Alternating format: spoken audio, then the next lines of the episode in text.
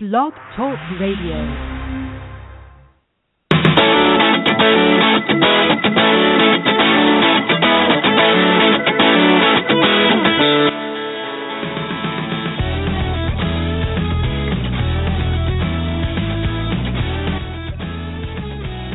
Hi, and welcome to our latest Outsports podcast. It is March Madness Round 1. The games are underway, and we already have a quote unquote upset. Everybody seems to love these double digit seeds beating a top four seed, and uh, UAB in Birmingham has taken down Iowa State. Jim, is your bracket still alive? I had Iowa State going to the final eight, I guess, but losing to Gonzaga, so it's not too. I probably like everybody else. I think the interesting thing is that uh, SMU or UCLA gets to play UAB next, and so one of those teams could be, you know, in the final eight. Um, I mean, I watched uh, most of the second half of the Iowa State game because I've been sort of following them. They had been fun to watch. Boy, it really illustrates how bad a lot of college basketball is. And there's been a lot of commentary on that, how the sport itself is just really stagnated. People can't shoot. It is, it becomes unwatchable. I mean, these teams couldn't shoot to save their lives. And Yeah, there's it's way too many stoppages. I mean, I literally hit pause on my v- DVR and did not watch for 30 minutes. And by the time I, you know, caught up, fast forwarding through everything, they had scored maybe a total of eight points. It was just, I mean, it's it's a thing. There's there's been a lot of commentary by people in basketball. They have to change stuff. It's just getting. It's like the NBA. Remember the NBA in the '90s when you had those Knicks teams and the scores would be in the '70s, and it was just dreadful to, at least for me, dreadful to watch. That's what college basketball is kind of becoming. Yeah, well, it's yeah. I've just my interest in college basketball has really waned in recent years, and I I, I don't know if that's why. Um, but you know, it's certainly yeah. These games just aren't. We were just talking about this before that there's just not. The tournament just isn't. The excitement isn't there. The people aren't excited about their brackets. I think maybe because there's one dominant team, and and also because it, it is the, the the sport is definitely suffering from from something and you from had- lack of talent. Or, Well, a lot of it you have the the guys who leave early for the pros. So you don't have that you don't have that narrative like you have in college football where you have the same players playing for at least 3 years for the most part, often 4 years and so you get to know them, you get to either like them, you hate them or at least you're interested in them. I mean, a Marcus Mariota in college basketball would last 1 year. right. you know, and Andrew Luck played I think all four years. He, you know, he was a, a bit of an exception because he would just like school, but you don't see that in college basketball. And the LA Times had a really good story on by their college basketball writer about you know the people in the sports saying just you know guys on CBS who were doing the game saying it was the worst they've ever seen it in terms of quality, and it's much easier to teach defense. And you know, these teams wait forever to shoot, and I mean, there's a lot of there's a lot of talk about having the 24 second clock and using the international standards, you know, because uh, it's interesting. You have the college basketball players in this story, or, or people saying watching the international game is more enjoyable, and that was kind of an, a damning indictment to me of their own sport. So um anyway, it was just interesting. But I watched that UAB game, and it was exciting at the end. It's always exciting at the end, a one point game. But man, it was just like clank, clank, clank. It was like you my, watching you and me shoot. well, but at the the you know, that yeah the Notre Dame game there that last possession was some great defense by Notre Mhm. Dame. I mean the Notre Totally. Dame simply wanted that game more in the last 20 seconds. The way they clamped down on everything. They were on top of every one of those Northeastern players and and it showed in how they played. Yeah, I was hoping. I'd like to see. I was hoping Northeastern would get a shot off to see if it would go in or not. But uh here we are talking about the tournament as our as our topic. we are dumping on it from the start. But I do agree that Kentucky seems so dominant. I took Gonzaga to win it all, simply figuring if I had any chance to win the bracket, I'd have to be different. Um and so for the hell of it, but uh you, you know, you just you don't hear anybody talking about team other than Kentucky with you know maybe it was it Wisconsin, Duke, Arizona, the only other three teams I've heard anybody say think could beat them.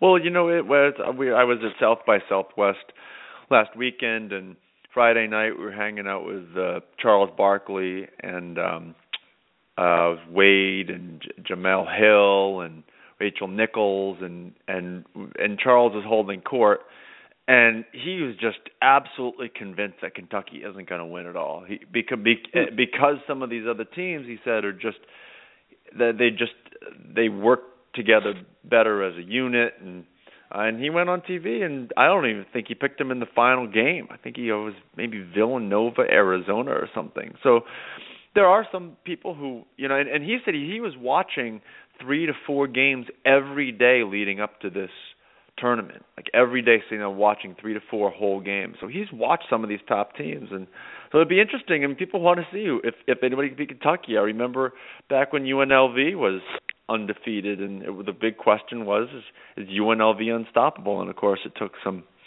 Well, I won't even get into why Duke beat UNLV that year, but Duke beat UNLV that year. Yeah, so that that part of it, they, you get you get deeper in the tournament. Kentucky is going to be a must watch for the idea that can they keep winning. You know, even if you're even if you're a casual fan, I'm a very casual fan, and Barkley's seen a lot more more games than I have. But I'll watch Kentucky when it gets later just to see can this team achieve something nobody's achieved since 1976. Yeah. Um, By the way, of course, I forgot to mention. Good. I don't know. I pick Kentucky just because they're. I, I I've seen them play a couple of games, and the games I've seen them play, nobody was beating that team that day. So uh you have to get them on a day where somebody can beat them because otherwise they are they're pretty unstoppable. Uh, but I forgot to mention, of course, that today's episode is brought to you by AT&T, mobilizing your world. We're thrilled to have AT&T sponsoring our podcast, and it, it takes a bit of getting used to having a sponsor after doing this several years. So, yeah, exactly uh, thank so. you to them. Uh, well, of course, here we are diving into the tournament. We said we weren't going to do that. Um, what we wanted to talk about was so, so something that uh, somebody obviously tournament tournament watchers know well, and that's Christian Laettner. Something that he said this past week about hearing gay slurs while he was playing for Duke, and I certainly remember Christian Laettner in the early '90s and hating Christian Laettner for I don't even know why. It just seemed like a smug player and I remember thinking when I was a teenager in high school that oh that guy's gay. And it talked about uh you know it how much hearing those slurs hurt him as somebody who I guess we don't even know if he's gay but whether he's gay or straight it it hurt him. And that 20 years ago he heard this uh regularly right? Well there was actually a wonderful documentary on ESPN called I Hate Christian Laettner which was the title. And it was really good. I mean i I knew enough about him from following it, but it brought back a lot of stuff I hadn't known. For one, everybody thinks he's a preppy. He was his dad was a basically a blue collar worker, and his mom was a school teacher, and he was raised, you know, middle class, lower middle class in Buffalo. So it's kind of funny. He you look at him, you think he went to some elite, uh, you know, boarding school or something, but. um but it, a lot of it was about the whole gay thing, and these started when there was an article in Sports Illustrated where he talked about the three most important things in his life are education, basketball, and Brian. Brian meeting Brian Davis, his then Duke teammate, and how the two of them would they would hold hands on campus. There was a picture of the two of them sitting on a rooftop holding a cat that looked very, you know, domestic gay circa 2015. You would, you know, look like they were on um, some loft in Williamsburg in Brooklyn. So um, it so it, it it led people who hated Chris Laettner to say, ah, he's gay.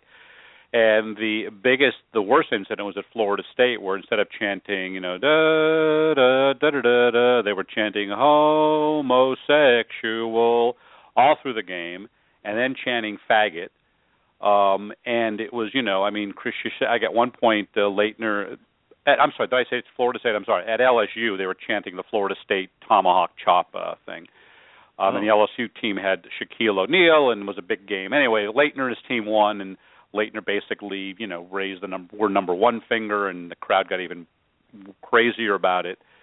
But he said that the rumors hurt that you know they weren't true. He's been married and has three kids, for whatever that's worth. But that it was something that was socially acceptable back then. I mean, they had people on this film talking about that's what you know that's what you said back in the 90s. You're a fag, you're gay, and it was the worst slur you can possibly say to somebody.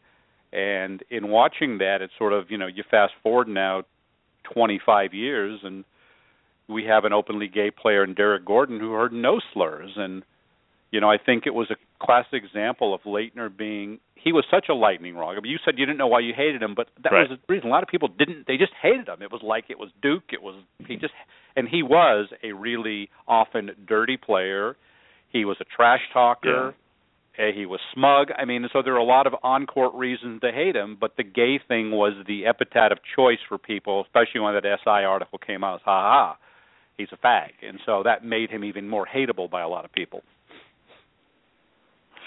Yeah, it's I I remember I just remember him stomping on one of the NL, UNLV players when he was on the ground um during that game. It was oh, Kentucky God, actually. it, no, it was the Kentucky game.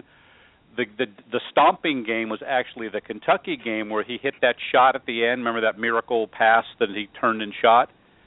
It was about six minutes to go in the game where he stomps on the guy's chest, and everybody wanted him kicked out of the game. But of course, he doesn't get kicked out of the game because people said he's Christian Laettner. And you and what had Mhm. happened the play before, Laettner got shoved to the to the you know the what is the thing that holds up the the basket, the you know backstop yeah. by a different Kentucky player, but he stomped on the guy he thought did it. It was just, you know, and it was pretty blatant. But yeah, everyone remembers it. It's like, you know, how come he wasn't out of the game? I mean, that's just, you know, that's so blatant. He literally just stepped on the guy's chest, and so yeah, that was there was a lot of reasons for people to hate him. And then at, and at the end of that game, he hits that shot that people still talk about with no time left to win the East Regional, or else they don't beat UNLV in two weeks uh, or the next week for the Final Four. So. Um, yeah, but it's interesting that you know you mentioned something about uh, off off air about the notion, and Jason Collins talked about it. That Laettner, for all intents and purposes, wasn't gay, but everyone thought he was gay, and so you can use the fag thing. When you have someone actually is gay, the slurs kind of stop. Yep.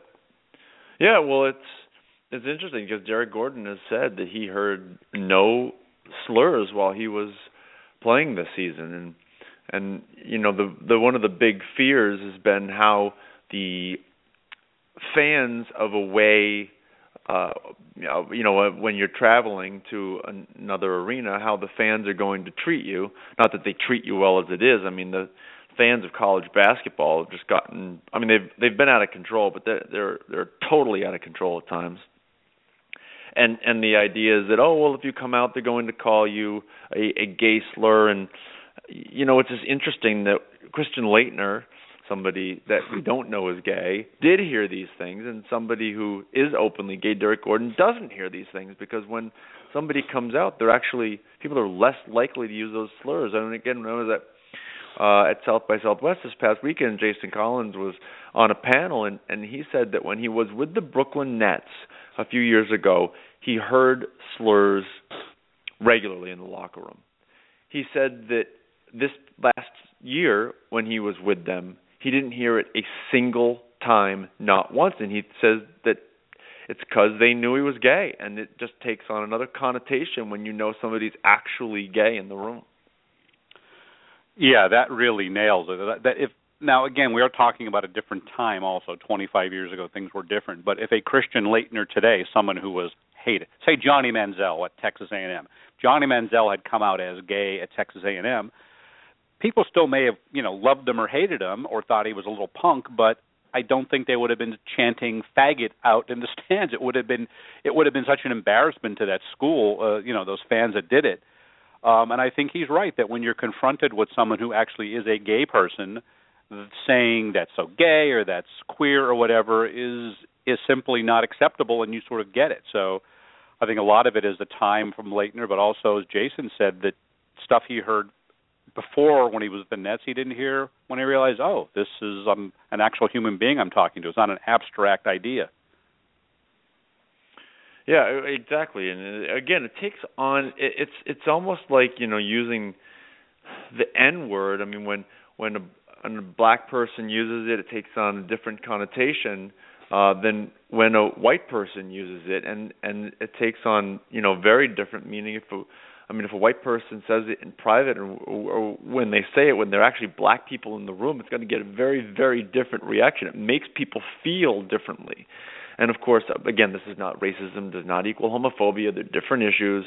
But when when you have somebody who's in the room who is that you know who who fits into that category it it makes everyone feel differently about the use of the word not just you know the the gay or or the black person and um so Jason said he didn't hear it at all in the locker room once uh, with the Nets yeah he said he this well he did before and this was what six years ago maybe that yeah. he last played with them maybe seven years ago something like that he said this time around he didn't hear it once. He said, and he and he said some of the guys, he some of the guy he was wondering how some of the guys whom he had specifically heard say it before, because he you know he I, I, he didn't say who it was, but he played with, you know he played with a, a couple of the Celtics players, um, you know Pierce and and Garnett who ended up with the Nets, and uh, he played with them in Boston. and They were there when he went went to the Nets. So he had heard some of these players specifically use this language, and he said not one of them used it. And he said uh, some one of the guys who he had specifically heard use it in the past came up to him and said that he was, you know, happy for him and proud of him and, and doing a really good thing. So it's it's again this disconnect between homophobic language and, and actual conscious proactive homophobia. And we heard that with you know when Kobe Bryant used that word, it, he threw it at somebody who he didn't think was gay, and when gay people took offense, he was very quick to say, I, I, "I'm not that guy. I just screwed up." Yeah, I think it's interesting. Yeah, they they say it when they when they actually don't really think the person is gay because they think that's going to hurt them more. Oh my God! You tell a straight guy he's gay, it's going to freak him out. And I think Laettner said he was hurt just about. Seemed like it was not so much oh that I'm gay that he doesn't that there was anything wrong with being gay as much as it was, you know, they it basically was nasty and it was offensive and it's funny you watch a documentary and you got more respect for the guy as a guy um because he wasn't born with a silver spoon in his mouth like we all thought.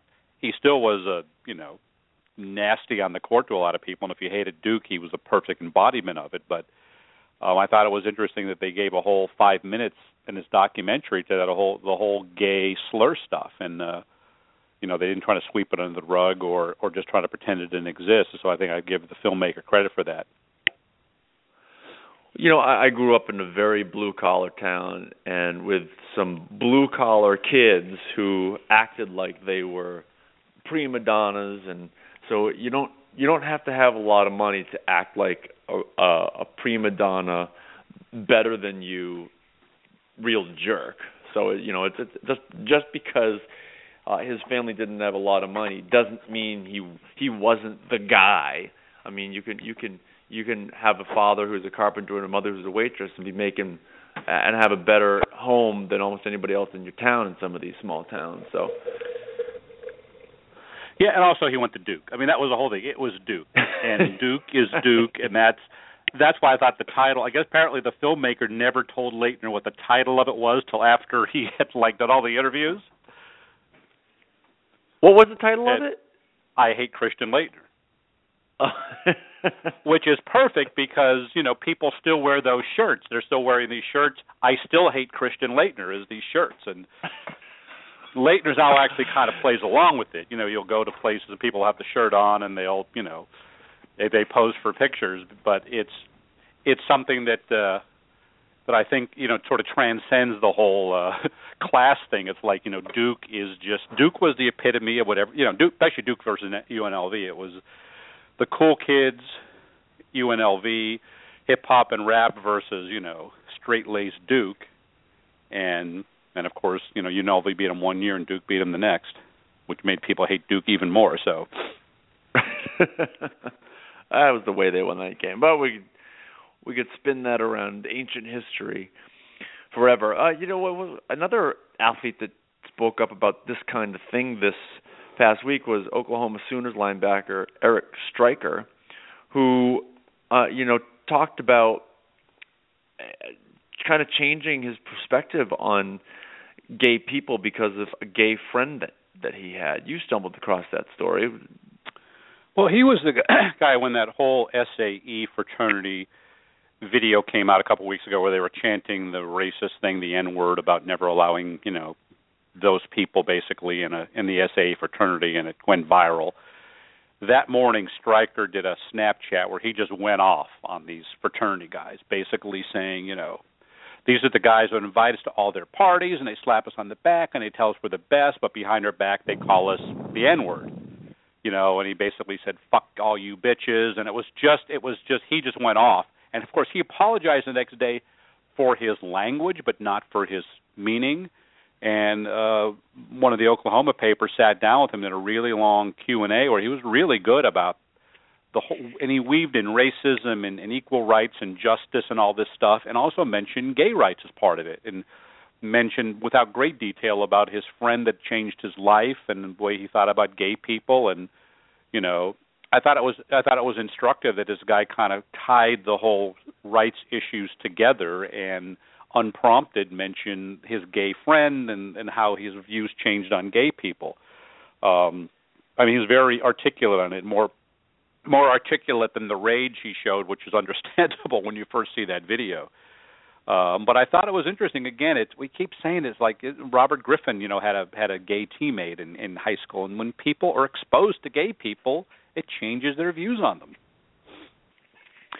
That's what drives me crazy, uh, in part about the focus uh, on allies in in the LGBT movement, because every piece of data and anecdotes and everything else says that people's minds change when they know and interact with LGBT people, not when some friend of theirs who's straight tells them they should, not when they see some straight person talking about it on television.